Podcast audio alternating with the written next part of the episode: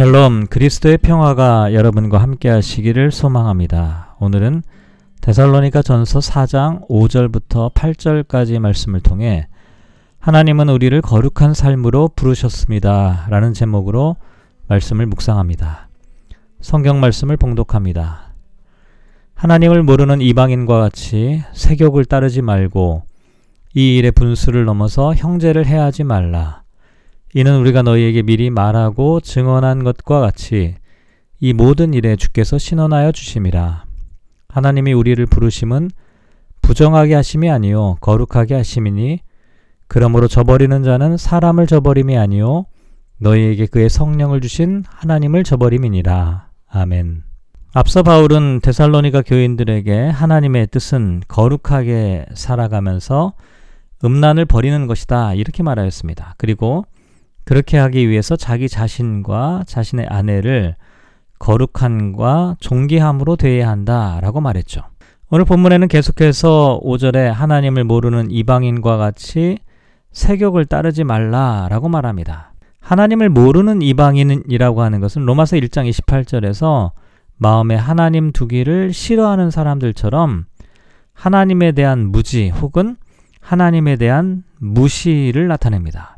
이렇게 하나님을 모르는 사람들은 세욕을 따른다 라고 말하는데, 이 세욕이라고 하는 단어 헬라어로 파토스라는 단어인데요, 이게 좋은 의미로 번역하면 열정을 뜻하지만 신약 성경에서는 대부분 악한 의미로 사용되었습니다. 그래서 억제할 수 없는 욕구에 이끌려서 어쩔 수 없이 그 욕망에 이끌리는 그와 같은 상태를 나타내죠.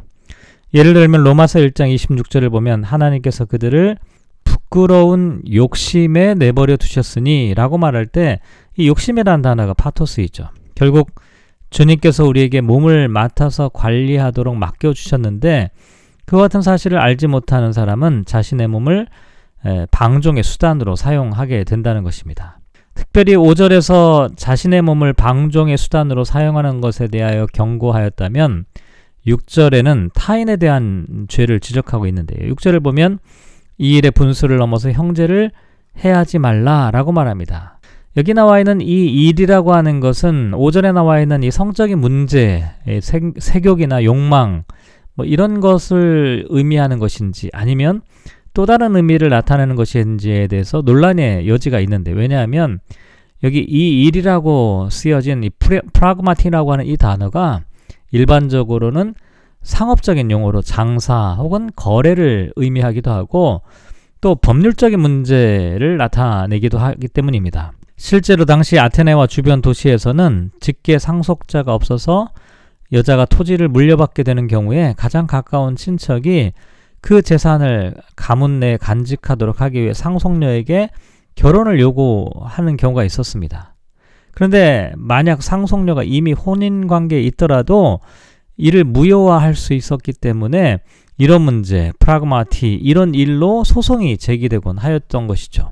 어쨌든 이 일이 성적인 문제를 나타내든지 아니면 법률적인 문제를 나타내든지 중요한 것은 이런 일들이 분수를 넘어서 형제를 해하는 일이 된다는 것입니다. 이 분수를 넘는다는 것은 경계선을 넘는다는 것이고요. 형제를 해한다라고 하는 것은 한편으로 보면 이웃의 아내를 성적으로 범하거나 혹은 재산상의 손해를 끼쳐서 형제의 권리를 침범하는 것을 나타냅니다. 아마도 데살로니가 교회 안에서 이와 같은 일로 교회 내부에서 소송이 제기되었고 사도의 결정과 판단이 필요한 상황이었던 것으로 보입니다. 그래서 바울은 교회 안에서 한 교인과 다른 교인의 가족이 연루된 이와 같은 난잡한 행동에 대해 우리가 너희에게 미리 말하고 증언한 것과 같이 이 모든 일에 주께서 신원하여 주신다라고 말합니다. 신원한다라고 하는 것은 명사형인데요, 이 공의를 행하는 사람, 행악자를 심판하는 자를 뜻합니다. 다시 말씀드리면 예수님께서 심판자가 되신다는 것이죠. 그런 의미에서 킹제임스 버전에서 보면 보복자, 어벤저라고 하는 단어로 번역을 하게 되었는데 주님께서 마지막 강림하실 때 이와 같은 행동들을 간과하지 않으시고 반드시 심판, 판결하신다라고 말하는 것입니다. 또한 7절을 보면 하나님이 우리를 부르심은 부정하게 하심이 아니요 거룩하게 하심이다 라고 말합니다. 하나님의 부르심, 우리가 흔히 소명이라고 말하는 것인데요, 하나님께서 성도들에게 여러 가지 소명을 주셨죠. 예를 들면 고린도전서 7장 15절을 보면 화평 중에 너희를 부르셨다. 화평의 소명을 주셨다는 것이죠. 갈라디아서 5장 13절에서는 자유를 위하여 부르심을 입었다 라고 말합니다. 자유에 대한 소명을 주신 겁니다. 또 에베소서 2장 10절에는 선한 일을 위하여 부르셨다라고 말합니다. 이렇게 여러 가지 소명을 우리에게 주셨는데 하나님의 소명의 공통된 특징은 뭐냐? 부정이 아니라 거룩함이라고 말하는 것입니다. 여기 나와 있는 부정은 5절에서 말했던 세욕, 6절에서 분수를 넘어서 형제를 해하는 것을 나타냅니다. 특히 부정이라는 단어 앞에 전치사 에피라는 단어가 붙어서 무엇 에로를 뜻합니다. 하나님께서 우리를 부르셨던 목적과 방향을 나타내는 것이죠. 하나님은 우리를 이와 같은 부정을 위해서 부르시는 것이 아니라 거룩함을 위해서, 거룩함의 목적을 위해, 거룩함의 방향으로 우리를 부르셨다는 것입니다. 사실 성도라고 하는 말 자체가 거룩함을 위해 부르심을 받은 사람, 클레토이 하교이라는 뜻으로 되어 있는데, 하나님께서는 우리가 매일매일의 삶에서 거룩함을 향해 한 걸음 한 걸음 나아가도록 하기 위해 성도로 부르셨다는 것이, 이것이 바로 그리스도인들의 소명이라는 것입니다. 결국 8절을 보면 그러므로 저버리는 자는 사람을 저버림이 아니요 너희에게 그의 성령을 주신 하나님을 저버림이라고 말합니다. 저버린다는 말은 취소한다, 무시한다는 뜻입니다. 아마도 지금까지 언급했던 이야기는 사도 바울과 동역자들이 데살로니가를 떠난 후에 생겨난 일이라고 할 수가 있는데요. 바울과 동역자들이 급히 데살로니가를 떠난 후에 거짓 교사들이 들어와서 데살로니가 교회 성도들에게 바울의 가르침을 버리도록, 취소하도록 요구했던 것으로 보입니다.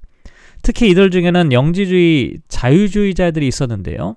이들은 율법으로부터 자유롭게 된 그리스도인은 성윤리에 관한 바울의 엄격한 규율에 얽매일 필요가 없다고 주장하였습니다. 그래서 바울과 동역자들의 가르침에서 벗어나 자유롭게 살아가라고 말했던 것이죠. 바울은 디모데로부터 이와 같은 잘못된 가르침으로 인해 혼란에 빠진 데살로니가 교인들을 향해 만약 이와 같은 가르침을 저버리고 욕망과 방종을 따르게 된다면 이것은 단지 바울을 버리는 것에 그치는 것이 아니라 하나님을 버리는 행위가 된다고 경고하고 있는 것입니다.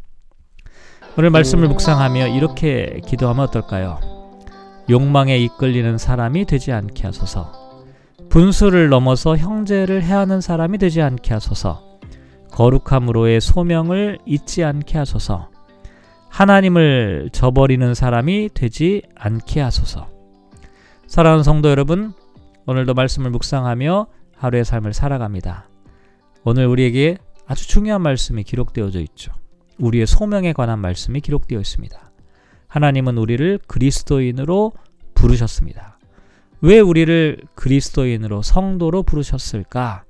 그 이유는 우리로 하여금 거룩한 삶을 살아가도록 하기 위함입니다. 그런데 우리가 하나님을 무시하고 모르는 이방인들처럼 욕망에 따라가거나 아니면 다른 사람들에게 고통을 주거나 아픔을 주는 것은 하나님께서 우리를 부르신 소명의 삶이 아닙니다. 간절히 바라기는 저와 여러분이 거룩함을 향해 부르신 하나님의 소명을 기억하며 살아가시기를 주님의 이름으로 축복합니다.